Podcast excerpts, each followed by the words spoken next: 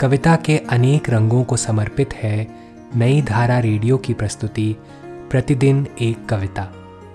कीजिए अपने हर दिन की शुरुआत एक कविता के साथ।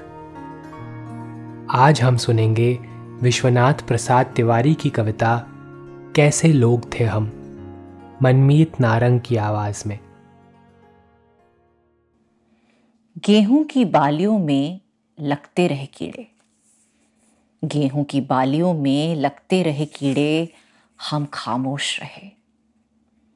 सफेद कपड़ों से कांपते रहे गांव, हम खामोश रहे। समुद्र में तूफान आया, हम खामोश रहे। ज्वालामुखी विस्फोट हुए, हम खामोश रहे। बादलों से आग की वर्षा हुई, हम खामोश रहे।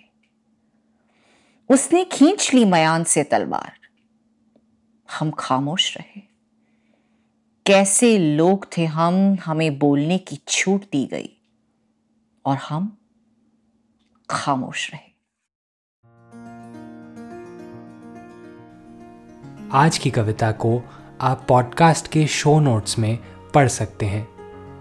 आप जहां भी प्रतिदिन एक कविता सुन रहे हैं, वहां अपने कमेंट शेयर करना ना भूलें।